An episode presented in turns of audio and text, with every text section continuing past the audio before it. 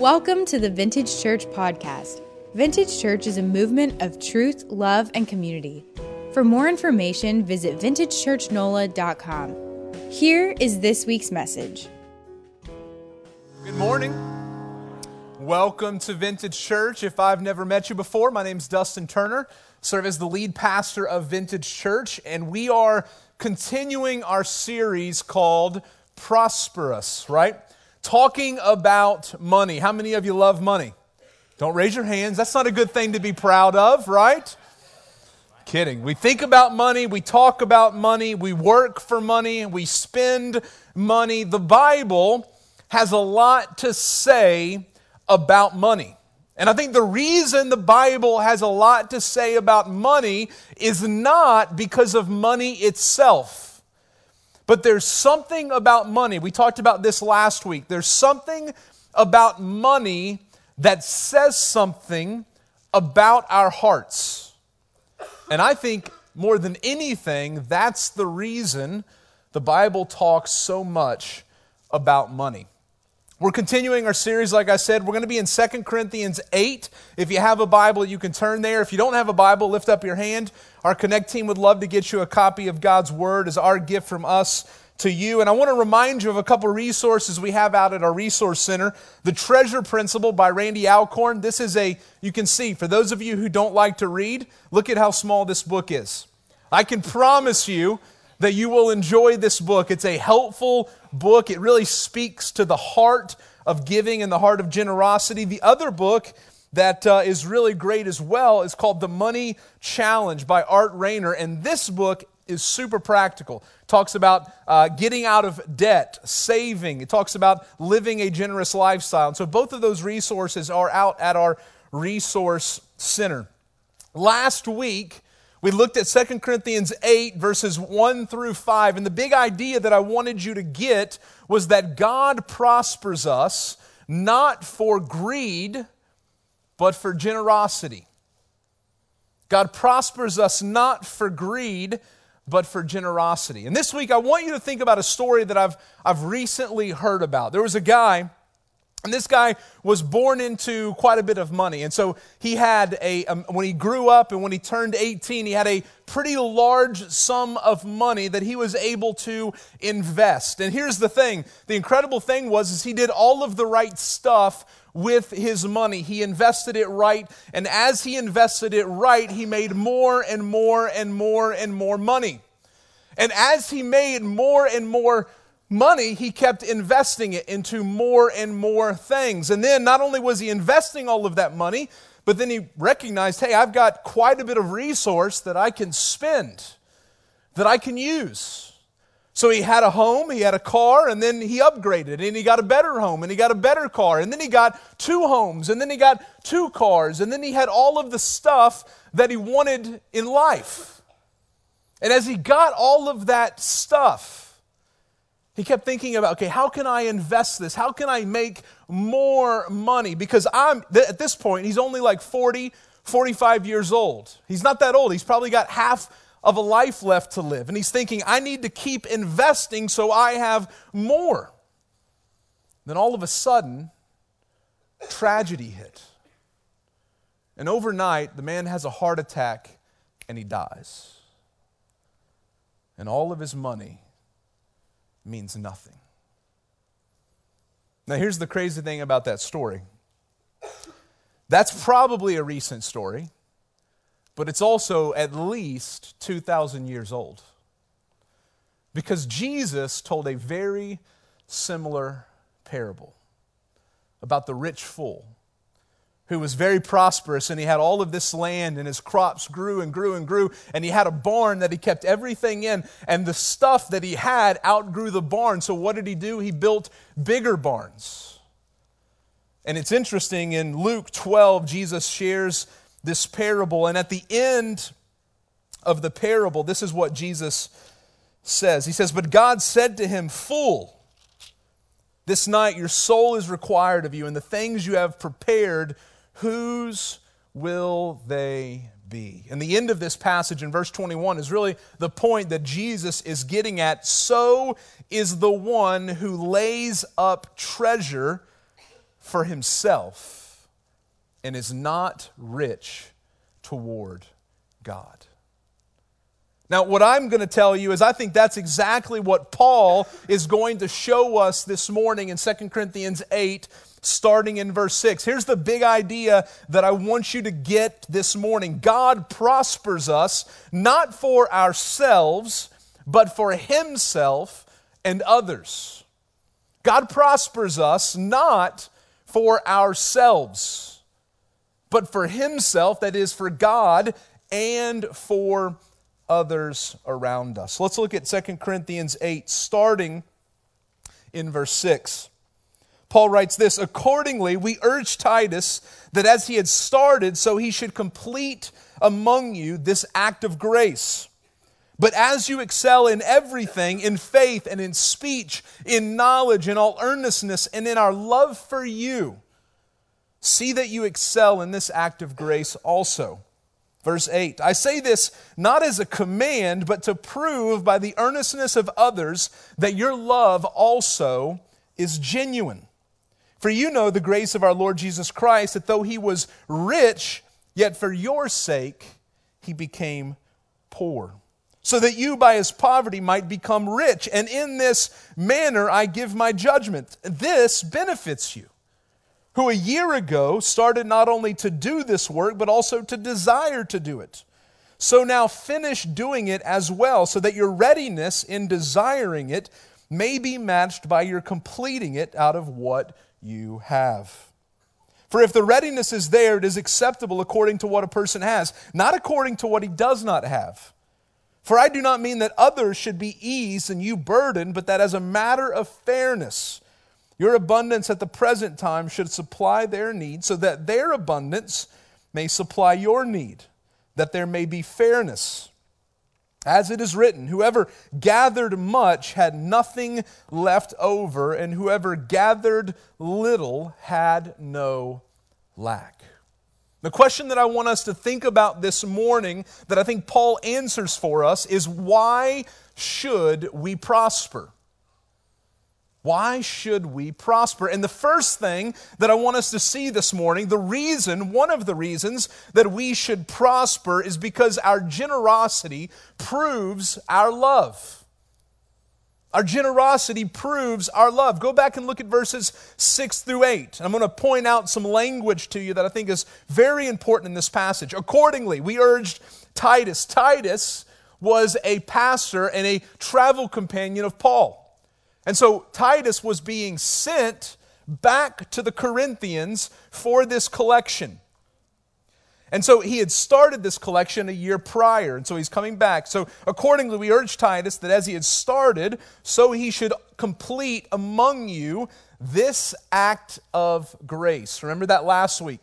The word grace, charis, is used over and over again. Paul is saying this collection is an act of grace. But as you excel in everything, in faith, in speech, in knowledge, in all earnestness, and in our love for you, see that you excel in this act of grace also. And look at verse 8. I say this not as a command. So, Paul, listen, Paul has the authority. He's the Apostle Paul for crying out loud. Jesus appeared to him, risen. Paul could say, Listen, you're going to listen to me, people. I'm telling you, collect.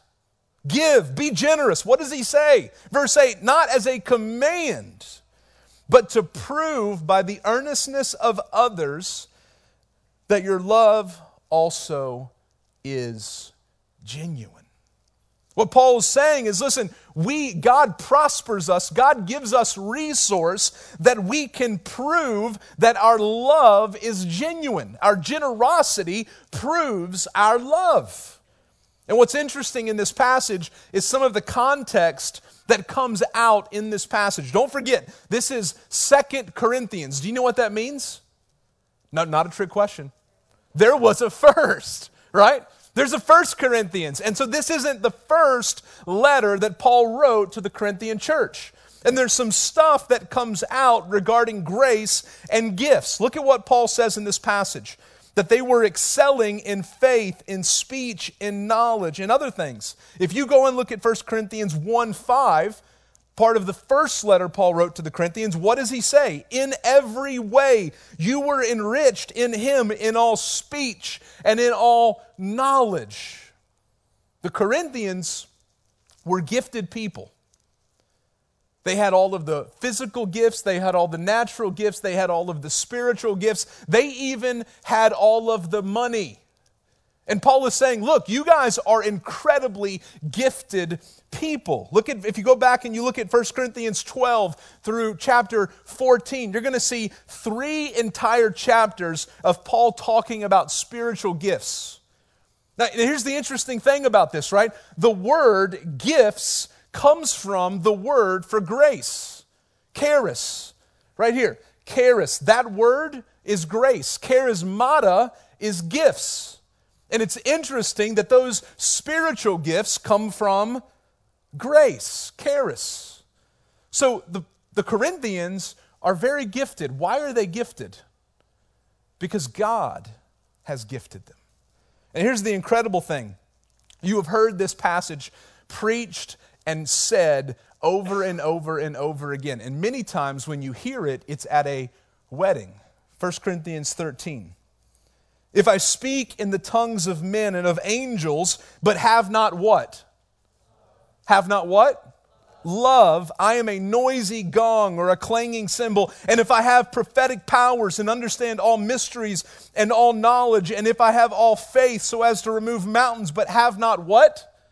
Love, I'm nothing.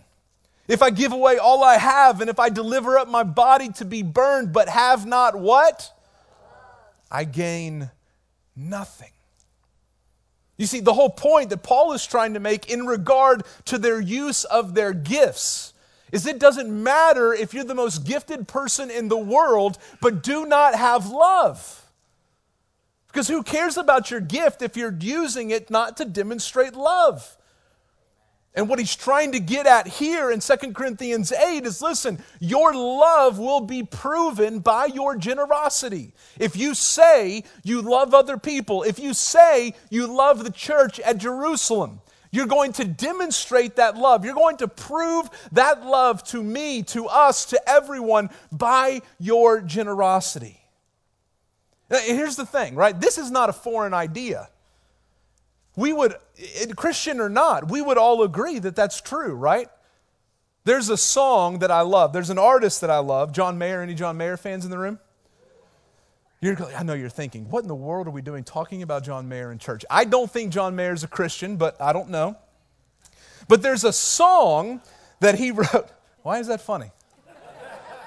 There's a song that he wrote several years ago called Love is a Verb. Listen to these lyrics, it's on the screen. Love is a verb, it ain't a thing. It's not something you hold, it's not something you scream. When you show me love, I don't need your words. Yeah, love ain't a thing. Love is a verb. Right? Now listen, John Mayer's not a Christian. Yet he writes these lyrics. Why? Because he gets at the idea that love is not just something that you say, but love is something you do. Love is something you show. Love is something you demonstrate. And that's not, listen, that's not a foreign idea to our world. So if it's not foreign to our world, it shouldn't be foreign to the church. Paul says our generosity proves our love. God prospers us not for ourselves, but for Himself and others. So, why should we prosper? Yes, our generosity proves our love. But the second thing that I want you to see is in verse 9 our generosity imitates Jesus' love. Look at what he says in verse 9. For you know the grace of our Lord Jesus Christ, that though he was rich, Yet for your sake he became poor, so that you by his poverty might become rich.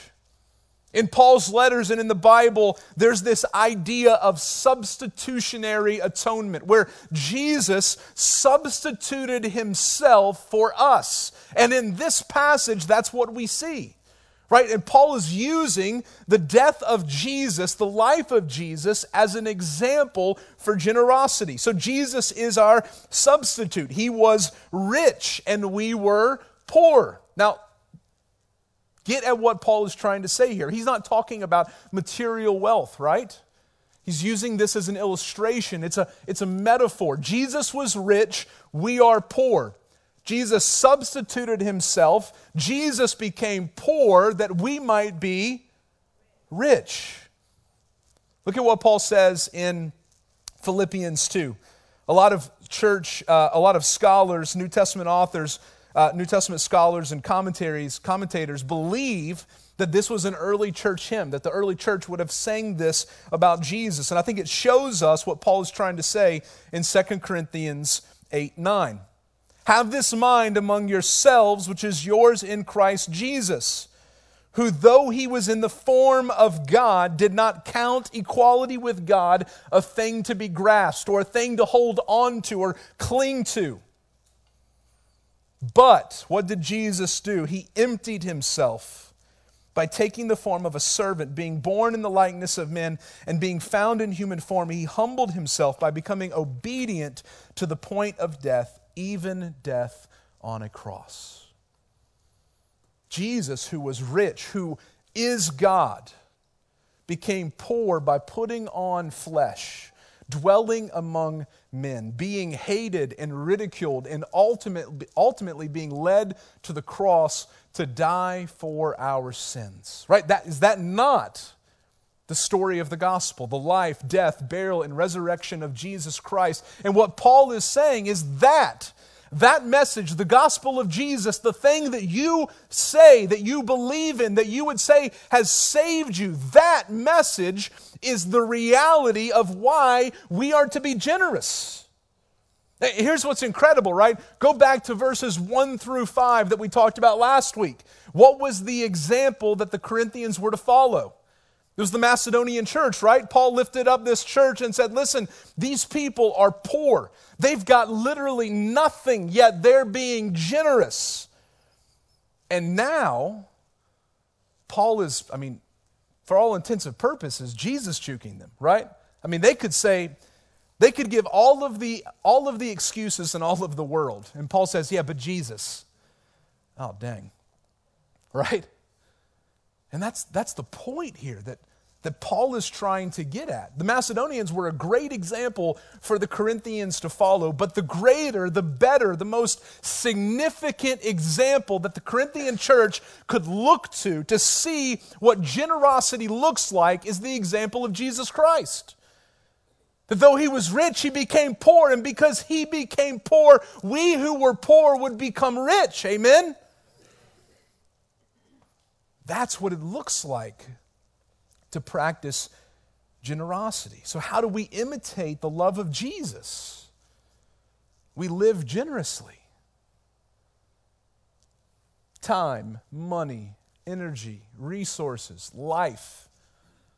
It's not ours. In fact, we should think about our lives in this sense that we who have become rich might, like Jesus, become poor, that other people around us might become rich.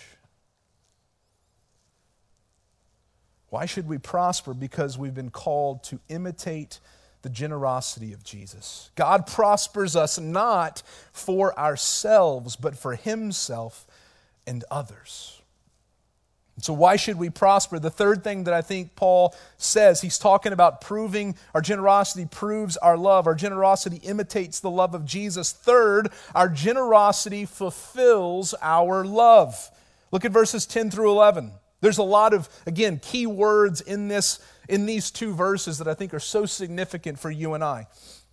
So he's getting back to the collection. Imitate Jesus. And by the way, this is what you're supposed to be doing. In this matter, I give my judgment. Remember, he's not forcing, he's not commanding. He's simply saying, I think that this is what you should do.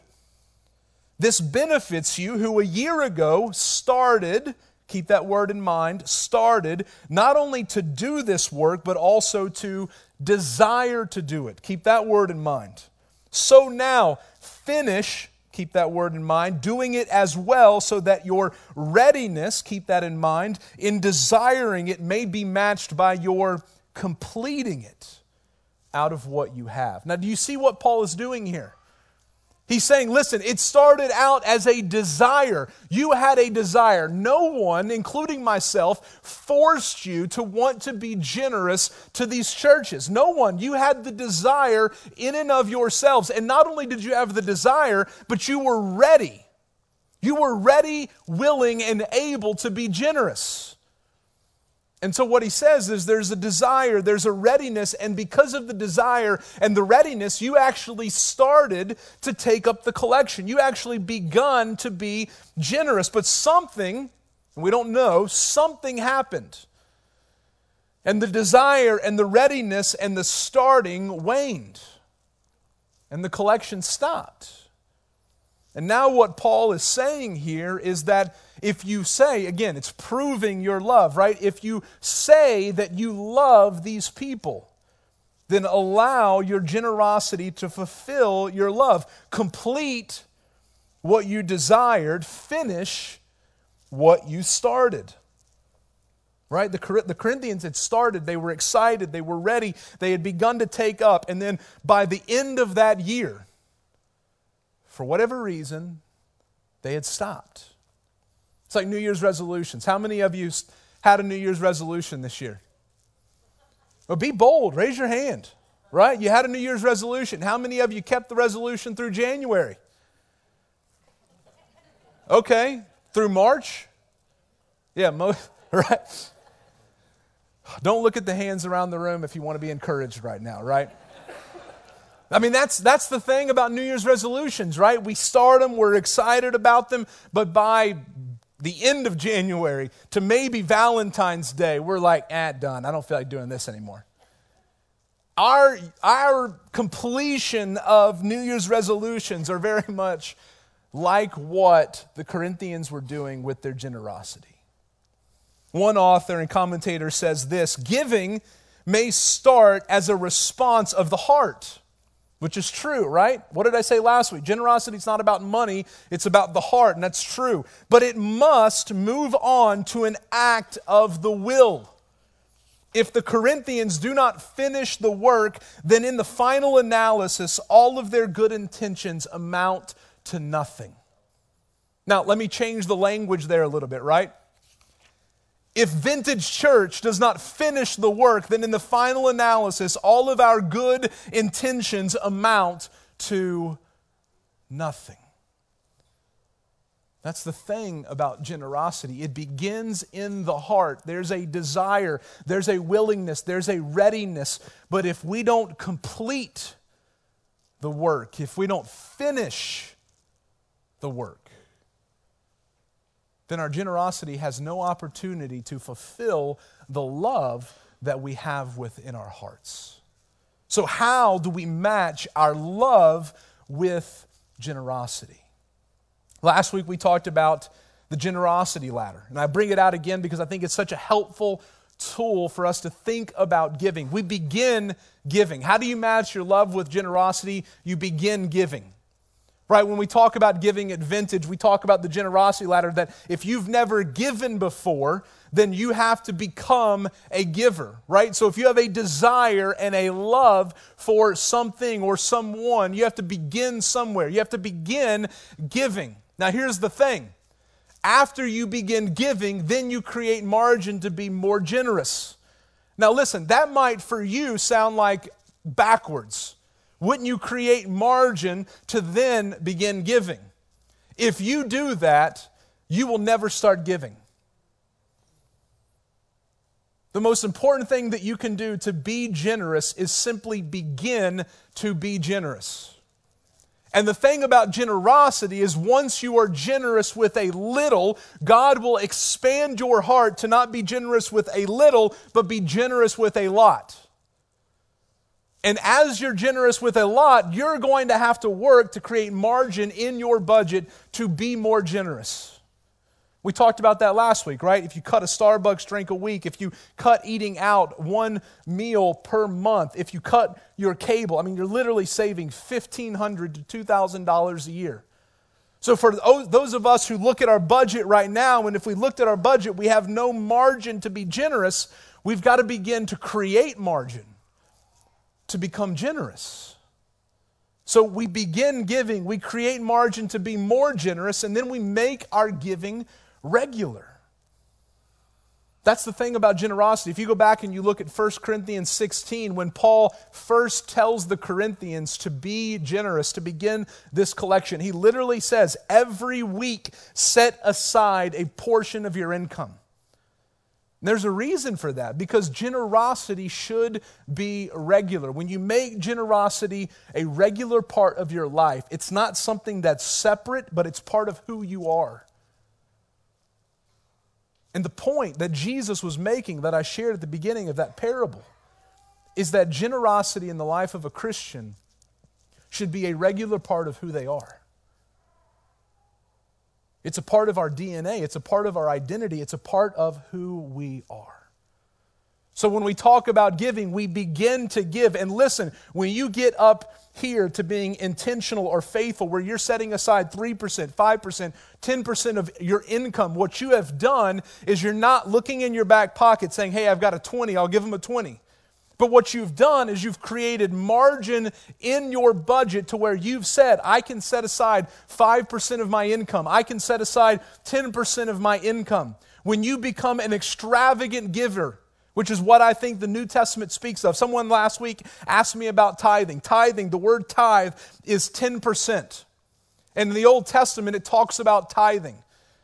That, that, that the people of Israel would set, set aside 10% of what they have to give back to the temple, to support the priests and to support the temple. I don't think that tithing is a New Testament concept.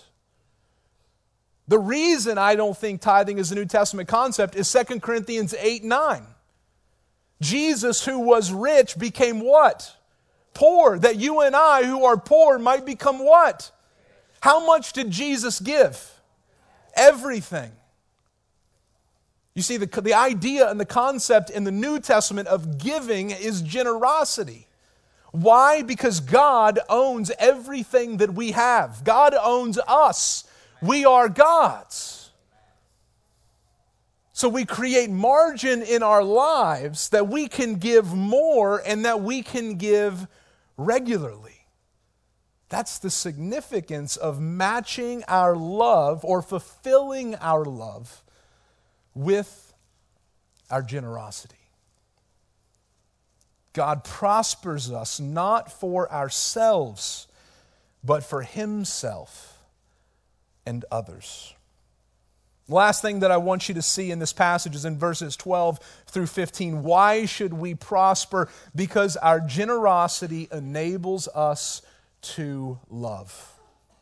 Look at verses 12 through 15. For if the readiness is there, right? The Corinthians, they had started, they had desired, they were ready. Paul says, It is acceptable according to what a person has, not according to what he does not have. For I do not mean that others should be eased and you burdened, but that as a matter of fairness, your abundance at the present time should supply their need, so that their abundance may supply your need, that there may be fairness. Verse 15, as it is written, whoever gathered much had nothing left over, and whoever gathered little had no lack. So, how does generosity enable us to love? Number one, I think this it enables us to love proportionally. Look at what Paul says in verse 12. It is acceptable according to what a person has, not according to what he does not have. What did I say last week? Generosity, biblical giving, is not about equal giving, but equal sacrifice. Why? Because not every single one of us has the same amount of resource that we all have. And Paul, that's exactly what Paul is saying in this passage. It's not about equal giving. The Macedonians are not going to be able to give what the Corinthians are able to give. In 1 Corinthians 6, 2, 16 2, this is what Paul says. He says, On the first day of every week, remember what I said about regular giving? That's what Paul is saying there. Each of you is to put something aside and store it up as he may prosper. Now, I looked this week because I don't think that's as clear as it could be. So the NIV says it like this not as you prosper, but in keeping with your income. Right? So if some of you are students, my assumption is your income is a lot less than someone who has a full time job. So your giving, your generosity is going to look different than the person who has a full time job. Why? Because your income is different. Look at how the message paraphrases that little section be as generous as you can. And I actually think that that's the point. That's the point that Paul is trying to make. Is like, listen, if you have a lot of money, you are able to be far more generous because you have more of it. If you have less, you're able to be generous, but you just simply have less to give. But the whole point, right, is this idea of collective generosity. That the church, that God has brought every single one of us together to be a part of this family together. So we do different things in the body of Christ, right? I mean, I think about my family. My kids, my daughter just turned five, and my son is turning eight in like a month and a half. I can't look at my kids and say, hey, could you go pay the bills? Right? Go sit down and pay the bills. I can't, I mean, they don't even know how to set up automated payment, right? Like that would be the easiest thing. Hey, Gabe, can you go get on my Chase and set up automated payment so I can get that bill paid? I'm, maybe. I'm scared. Uh, I'm scared, right? I'm not doing, I'm not letting him pay my bills. But I'll tell you what I am doing because I hate folding their little tiny clothes because you can put so much of their clothes in the washer and dryer, way more than you can adult clothes. So there's kids' clothes everywhere. I'll fold them, but they're going to put them up. Right? And so every single one of us in my house of four people, we all do different stuff because God has prospered us or matured us differently. So I don't expect my kids to pay my bills, right? I don't expect them to, you know, make dinner. The same thing is true for us in the church. The point in the church is that God has prospered us all differently. And our generosity is going to look different. Why? Because it's not about equal giving, it's about equal sacrifice. We give proportionally. Second, how does our generosity enable us to love not only proportionally, but reciprocally? Look at what he says at the end of this passage. He says, Your abundance at the present time should supply their need, so that their abundance may supply your need, that there may be fairness. This, listen, this is a reality in my own personal life. There have been moments in my life, in Rachel and I's marriage, when there have been times when we have needed something and we didn't have the resource to do that. People have come alongside and loved us and provided for us. They had an abundance when we had a lack.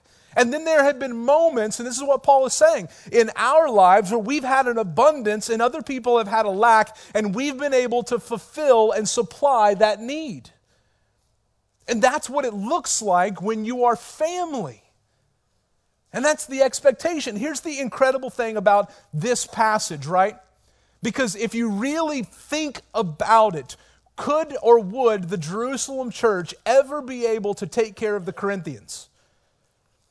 We don't know for sure, but chances are no. But the point that Paul is making is that this is the way it's supposed to be in the church that in seasons of abundance, those who have much help those who have little. And there's going to come a season when those who had little have much, and they're able to help those who had a lot who now have little.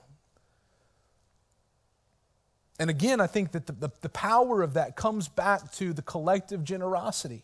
If every single one of us, I said this last week, if every single one of us who call Vintage home would be generous with our resources to the ministry of Vintage Church, we would be able to do so much in this city, in the city of Pittsburgh, and around the world.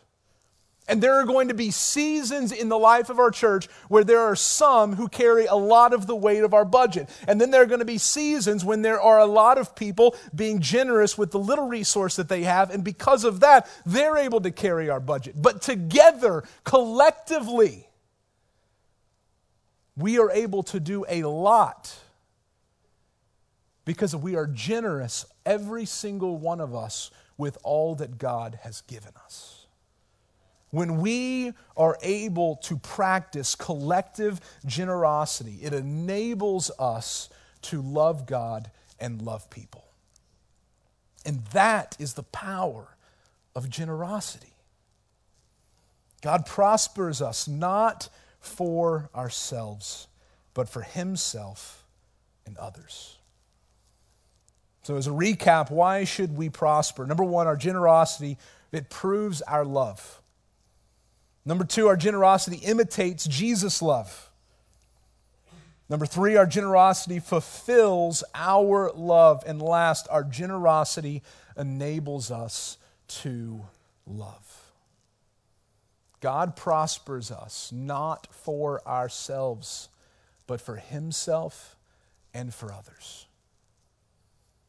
The last thing that you and I need in our lives is to accumulate as much money and stuff as we possibly can and die holding on to it. It's the last thing that we need. God blesses us with a little wealth, with a lot of wealth, whatever that prosperity looks like, that we would love God and love others. So, this morning, I want to challenge us to respond in a few different ways. Number one, we need to thank God for his generosity. Every single thing that we have, whether it's a little or a lot or the breath in our lungs, comes from God. And so we thank God for his generosity. Number two, we check our hearts. Remember what I said last week generosity isn't about money, it's about your heart. And so, if you're struggling to be generous with what you have, perhaps it's not because of how much money you have, but it's because of greed that's in your heart. Check your heart. Number three, take steps to become generous. Whatever that looks like, begin to be generous today. Don't wait till tomorrow. Don't wait till next month. Don't wait till you think when you think you're going to have more money. Be generous now. And then number 4, give generously. God prospers us not for ourselves, but for himself and others. Let's pray. Father, we thank you for your generosity, for the gift of your Son, Jesus Christ, to us, that though he was rich, he became poor, that though we were poor because of his generosity, we might be rich. And God, this morning, we just simply thank you for our, your generosity to us. And Father, I pray for each one of us this morning, God, as we're about to respond to your generosity through your Son, Jesus Christ. God, that we would check our hearts to see if there is greed in our hearts. And then, God, I pray that we would live lives of generosity. The money that we have, the time that we have, the very life that we have, God, that we would remember that you've given it to us to worship you and to serve others. And so help us this morning, God, to simply love you and love others. We ask all this in Christ's name.